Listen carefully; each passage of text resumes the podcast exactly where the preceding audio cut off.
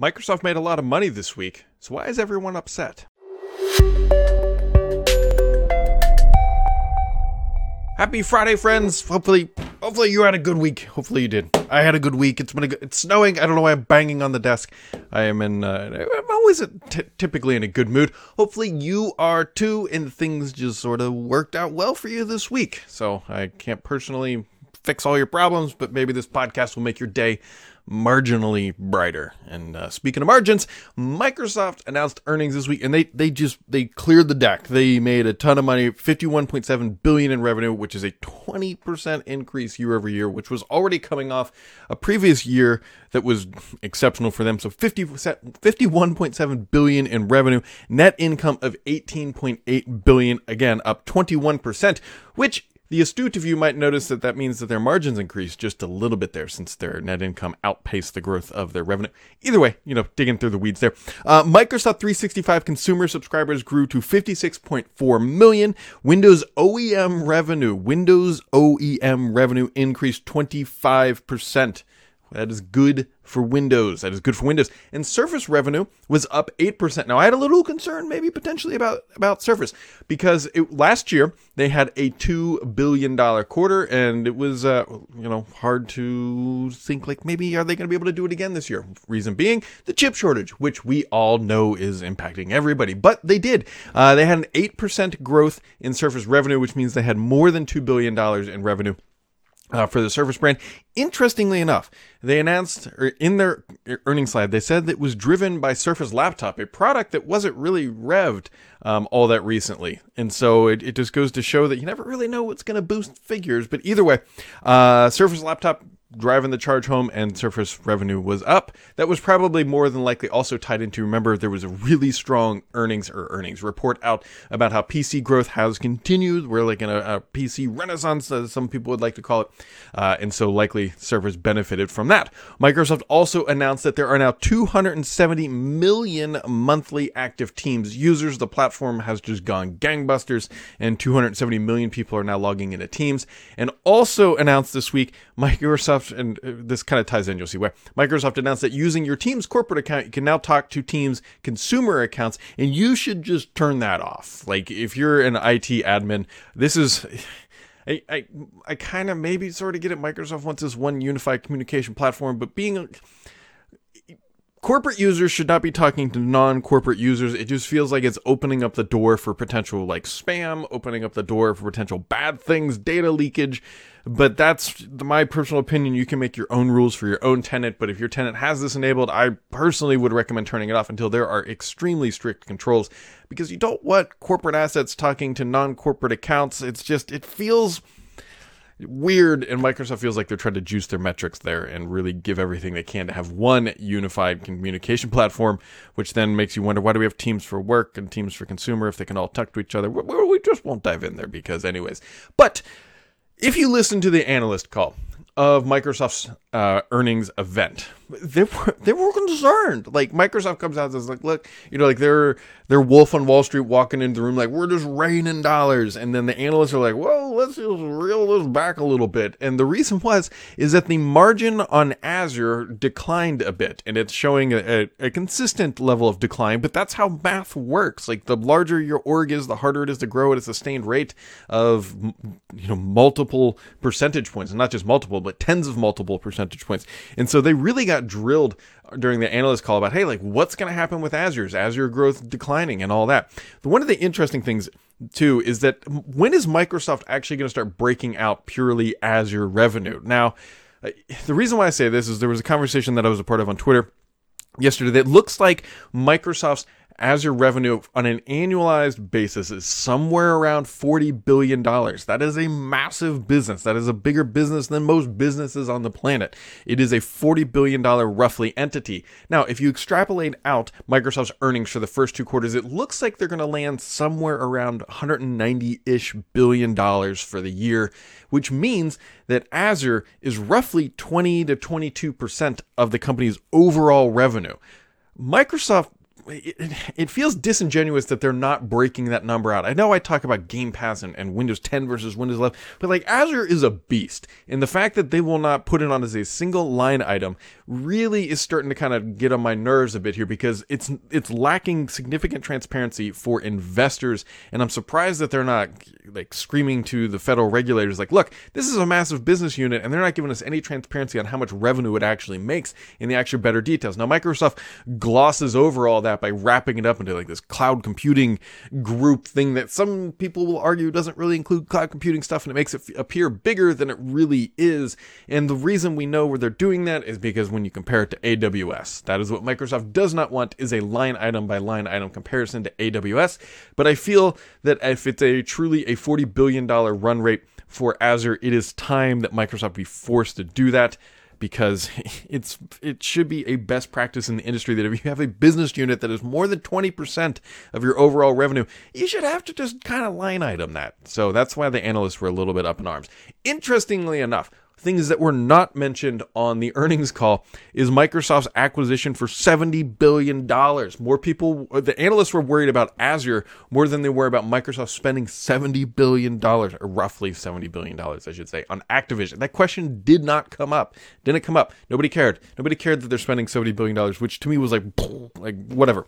Uh, blew my mind a little bit there. Anyways, uh, we also got some additional news about Windows this week and just sort of its usage. And so Windows is sort of having like a, a little bit of a renaissance in the industry. Uh, 1.4 billion devices are being used every single month with Windows on it. Now that is Windows 10 and Windows 11, according to Microsoft. They didn't talk about 7 or XP. I would know that they still exist, but I would imagine it's still a small fractional percentage. And we also know that the majority of that is on Windows 10 because Microsoft moved that baseline way up uh, when it comes to Windows 11, meaning you need TPM and a certain generation chip, newer chips, and all that stuff. So we know that it's mostly Windows 10, but still, 1.4 billion monthly active devices. That's not shabby. I mean, that's a pretty healthy install base. And so Microsoft was out there trumpeting and saying, like, hey, we're doing great. But they sort of glossed over the fact that they gave up on Windows for a couple years. Like, after Terry Myerson left, they launched Windows 10. Terry Myerson's like, I'm out. And then they split up Windows effectively into like two or potentially three different people, depending on how you look at it. It didn't even have a, a seat on the senior leadership table. And Microsoft just sort of let it waddle around because they've kind of figured like I, I think we all kind of think that they thought, hey, Windows is just stagnated. It's not going to do anything. And then they started to see a little bit of uh, momentum, and then Panos Panay got assigned the, the responsibilities to run Windows, and they launched Windows 11, and now they're out trumpeting about how great it is again. And so the point of that is if you're a fan of Windows and a user of Windows, this is good. This is all great things that Microsoft. Did. There's a line in uh, in the movie Top Gun where they say Maverick's re-engaging, and so this is Microsoft's re-engaging, or at this point, Rowdy has re-engaged Windows, and like they're taking it serious again, and like they actually, based on how they were talking about it, looks like they look at it as potential growth opportunity yet again, which was great for people like myself and probably everybody listening to this who likes Windows because that means they're going to give it some more love.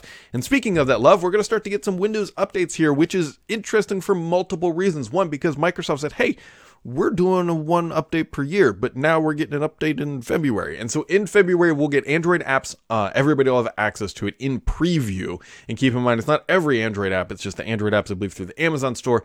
Um, I'm sure there's going to be a side loading narrative, but either way, that's the official stance, by the way. Um, and it is in preview, and so it's not. It's technically generally or widely available, but not like generally easily available. Also, widgets coming to the taskbar, meaning the little weather will now be in the bottom left, and I'm sure absolutely nobody will accidentally click that thinking it's a start button. Um, but either way, that is coming, and there's a couple other things that will be rolling out. But either way, the point of this is not that the features are coming, it's the fact that Microsoft has signaled to the world that they will be updating Windows 11 outside of this one annual update. So just kind of keep that in mind. But although Panos in an interview with Axios did say like, hey, we've still got stuff planned for the fall, and so uh, be on the lookout for that. Uh, Windows 11, there's a new Windows 11 build out. I believe it's 22543 in the dev channel. It adds a couple of voice narratives. The reason why I bring this up is not because of the voice narratives, is that my machine will not install it. Uh, it has failed twice, and so just maybe be careful if you're trying to install this or you're like you set a machine and you're not looking at it. Mine failed twice to install. I'm not quite sure why yet. It might be a driver issue, but I'm not really sure if I'm already I'm already in the dev channel and I was trying to go to or the beta channel and I was trying to go to the dev channel and it's just just not working. just not working. Um, also, Microsoft is working on Project Monarch. It has been quote unquote delayed for a product that wasn't really announced, but it will be coming this fall. And this is the One Outlook initiative. I believe Mary Jo Foley did some write up about this, and I've been hearing this as well that it was punted until the fall release. And so she believes that they're going to be pinning it directly to the taskbar when it launches. Uh, this is the updated and replacement mail app, which is more of sort of like a web iteration of of Outlook rather than having this mail app that has been stagnated. Um, you're going to be using like this web app interface sort of thing uh, directly in Windows 11. So there you go. Uh, other sort of things that I personally think that are a pretty big deal. Google has announced that they're bringing Flutter to Windows, so this is reigniting the, the development fire of uh, one language multi platforms. Now, Flutter has uh, fans in the mobile community, especially building apps and whatnot, and so now you'll be able to build a, a Flutter app for the desktop, mobile, and tablet and web, all with one simple com- command line command line language, which is not correct uh, development language. And so we've heard this promise before, but Google tends to do things pretty well, and so we'll see how well Flutter works out as a development environment for uh, uh, Windows apps. Um, also, things Chromebooks are starting to get some gaming access through Steam. It's a little interesting. It's still early access, but I don't know why you'd want to game on with a Chromebook either way, unless it's Stadia or cloud gaming. But either way, that's starting to float out there. And also of importance is that Nvidia is going to abandon their $40 billion acquisition of ARM, a big deal just because so many companies use ARM, Microsoft included. Obviously, there's Qualcomm and there's Apple, and so it looks like that acquisition is going to fail, and it will be ARM is going to likely, it sounds like, go public.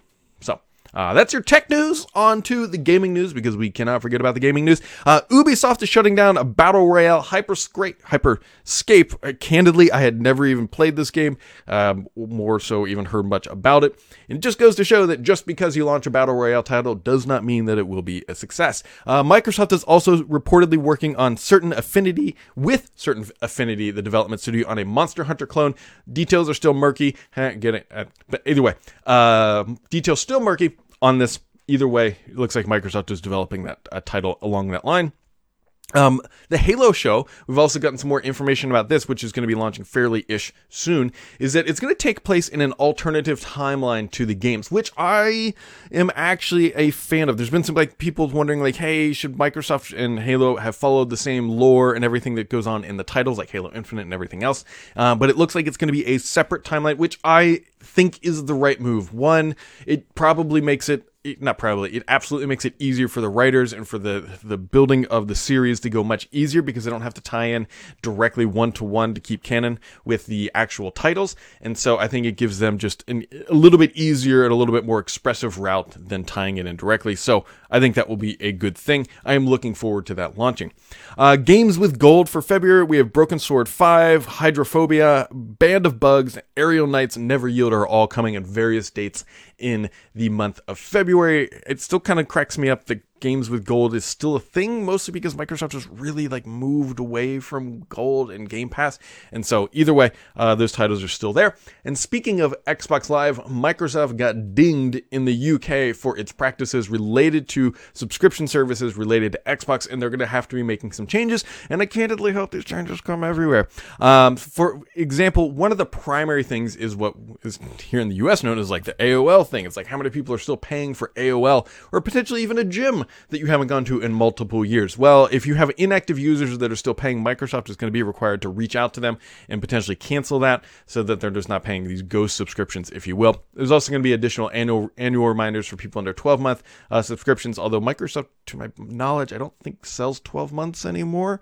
I could be wrong on that, but it seems like they haven't. They've really moved away from that. The basic premise is that the trans the, the there needs to be transparency related to the subscription modeling in with Xbox Live in the UK. And again, I hope that they do the right thing and, and roll that out worldwide. I don't know if they will, personally, um, either way. And also, as Microsoft and Activision have discussed, uh, Activision's next three Call of Duty games will release on PlayStation, but that is not the next three years. There was some confusion around that. That is two standard Call of Duty titles, which would be this year and next year's title. And then there's also quote unquote Warzone 2 will also release on PlayStation, which I believe is going to be next year. So that's three games over two years. Three games over two years. So that wraps up kind of like the tech highlights of the week. We have a handful of questions into the box every week. I tweet this out. You can find me on the Twitters at BDSams. And uh, yeah, let's get some questions going here. Lynn Harson says, since it's been a few weeks since the tweet, and there's the tweet we'll talk about here in a second, any ideas what problems Android app support on Windows solve? So I tweeted out a couple weeks ago, it feels like a couple weeks ago at this time. I said, hey, okay, Android apps are coming to Windows, but why? Like, what what what problem is that going to solve? And the biggest one I heard was that it gives better podcasting apps on directly on Windows that was primarily it. There's definitely probably going to be some more out there that that makes sense. Um, I personally don't. I'm not like foaming at the mouth to go install Android apps on my PC. I think the more important point at this timeline, point in time, is that it can work. And so maybe that lowers the barrier somewhere for some people, and Microsoft sort of hedges a bet about um, Android apps on Chromebooks and other places, and they say, look, we can do it too. Also, it might potentially be related to Google bringing their own stuff to Windows. Remember, they already announced games from Android Store are coming to Windows. And so this might be Microsoft trying to find a way to push back against Google, quote unquote, taking over the world of Windows, because now we're going to have Flutter, we're going to have Google, we already have Chrome on there, obviously and then we're going to have a, a, development language, and then we're going to have Android games, and maybe this is Microsoft trying to create an in so that they can have an Android conversation on Windows, and it's not always Google's conversation. Might be the bigger draw at this point.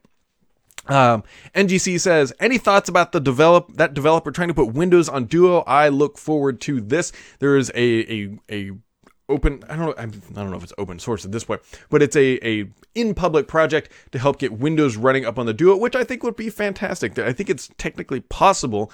You're just going to need a lot of brains to get it done, and so I look forward to following that and seeing how it goes. Uh, Stewie says, Hey Brad, curious if you know if there's any sort of timeline for Xbox Game Pass coming to Android TV devices such as Chromecast. Seems odd that other streaming solutions have made their apps available on the platform, but Microsoft has not, especially after this much time. Given the goal for Game Pass, uh, is for games on devices you already own. Do you think they will consider developing an app for devices like, ooh, the Oculus Quest 2? Uh, currently, the web app solution works and a few workarounds that are far from an ideal experience. Good question. So we don't. Here's what here's what I do know. Microsoft is announcing. Uh, the streaming on the TVs and the, the, the dongle stuff, if you will, on their own timeline. We know this. I know, I know this from multiple sources um, that Microsoft is going to announce it on their timeline. They do not want partners such as Samsung to announce it, and we saw that manifest at CES where Samsung showed off their TVs and say, "Look, we have this great interface, and look, these are all the street game streaming apps that you can download." And one obviously was missing, and that was Xbox. And Xbox and Micro, well, Microsoft and Samsung have a very close close relationship. You can look at your phone. Samsung Galaxy Ultras are typically like the, the phones used to highlight it, and Microsoft and Samsung work together to pilot and, and develop new features for that, and they typically come to Samsung devices first. Point being, they have a close relationship, and so if Samsung is going to be bringing this stuff there. They would have announced at their own event, but they couldn't because Microsoft wants to have their own event when they can announce it uh, and bring this stuff to market. So I don't have a timeline. I, I keep trying to figure out when Microsoft is going to announce this, but we know it's coming. We know for a fact. Microsoft has already stated this as a fact that it is coming. We just don't know when. Um, as for things like Oculus Quest 2, which is now called Meta Quest 2, they got rid of the Oculus name. Facebook like just keep Oculus. Just it's a it was a perfect name. Now whatever the Meta Quest 2 um I don't know actually that's going to be something that's probably more up to Facebook than it is to Microsoft potentially. I'm not quite sure how uh, like linear style games, if you linear is probably not the right way, but non VR style games played with a VR headset can be a little dicey. I mean, it's not impossible, but you're definitely going to be sacrificing certain aspects of the of the resolution and other appearance related items. Um, doing it that way, it's it's doable. I don't know if Microsoft would ever bring it natively. So, and then Mr. PKI with a couple questions. says, first question, gaming and Halo is a hot topic. They keep changing the microtransaction pricing. Yes, they do. But are they actually getting uptake in players buying armor upgrades at these prices? This is something that's, this is something that's been really frustrating from the Halo community. First off, they came out with a game and it was well received, and it had the thing that keeps Halo, I think, going is that the, the mechanics of the gameplay are beautiful. Like they're really smooth, they're really well done, exceptionally well done, even. But there's a lot of things that just sort of like fell away, uh, like launching without a Slayer playlist. But the, the store is one of them, a, a serious point of contention. Where I think it was, I was looking earlier today, was $7 for a helmet armor, and you can't even use it in every single way that you want. Like you can't change its color. It's like that's it, seven bucks. Uh, Microsoft is really betting on what is called what are called the whales in these types of games. It's a term stolen from Las Vegas, which is you have a minority amount of users spending the majority amount of dollars, and so they're clearly tinkering with the microtransactions, and they're going to be doing some little bit of economics here. They know that. Let's talk about that helmet for a second. They know. Let's just make up numbers here.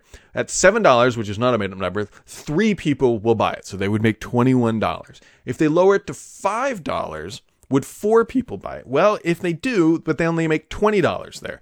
But if six people do it, then they make 24, right? And so there's a there's a, a an equation or a an economics line here that shows, hey, there is a median price point that makes sense where we can maximize the number of people who will play, who will buy it, and we also create enough appeal that enough people will buy it to to outsell potentially the whale scenario. And so I expect that they will continue to juggle pricing as they try to sort of juice the revenue here. And though I also suspect that, suspect that they'll eventually do sales for older items that may not be as attractive, you know, a 50% off thing or whatever, something like that.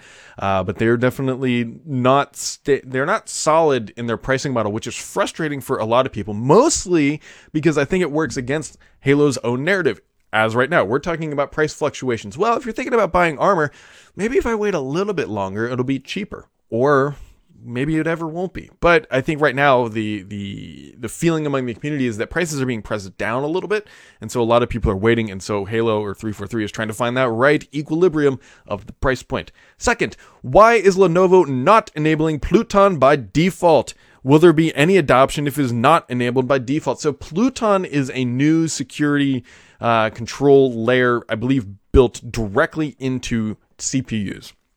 And so Microsoft calls this Pluton, it, Pluton, if you will, uh, and it's it's better than the TPM that is required for Windows 11 because it's all based on the chip, and it is supposed to be resistant to attacks on that type of a, a pipeline attack.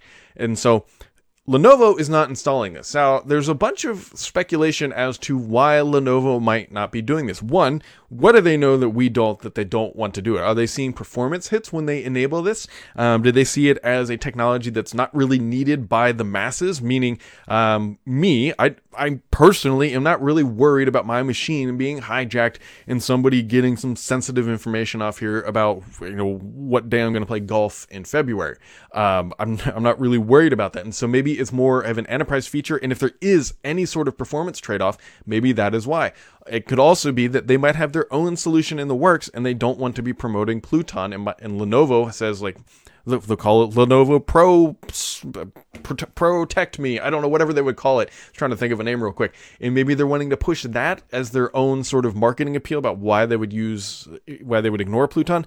I think the the jury is not quite decided yet what's going to happen with Pluton. We have heard of vendors who are starting to to take it. Um, but we haven't seen like mass widespread adoption of it yet. This could be a technology that maybe just doesn't get adopted by the, the community. We don't know yet. The narrative is not fully complete. It's one to watch though. It is one to watch. Microsoft made a big deal about Pluton, and as of right now, none of the Surface devices coming out or that are available today, I should say, are able to run, utilize the Pluton technology. So will the next generation of devices be able to support Pluton? If they don't, that'll be a little awkward a little awkward. The only reason I hesitate there a little bit is I was thinking through is that Microsoft has a pretty rich history of taking, um, like so they just announced 12th gen mobile chips. It's it would not behoove Microsoft to launch a new device with an 11th gen mobile chip because that's typically how they've operated. Annoyingly and frustratingly, that's how they've done it in the past. And so uh, I wonder if when they that's why I wonder if Microsoft next stuff will have Pluton. That is that is my brain trying to align the neurons to understand what is going on. So we will see we will see. And as always, friends, that wraps it up this week. Very much appreciate everybody making it all the way to the end, hanging out, asking questions. Hopefully, you had a wonderful Friday, and we'll catch all of you right back here next time.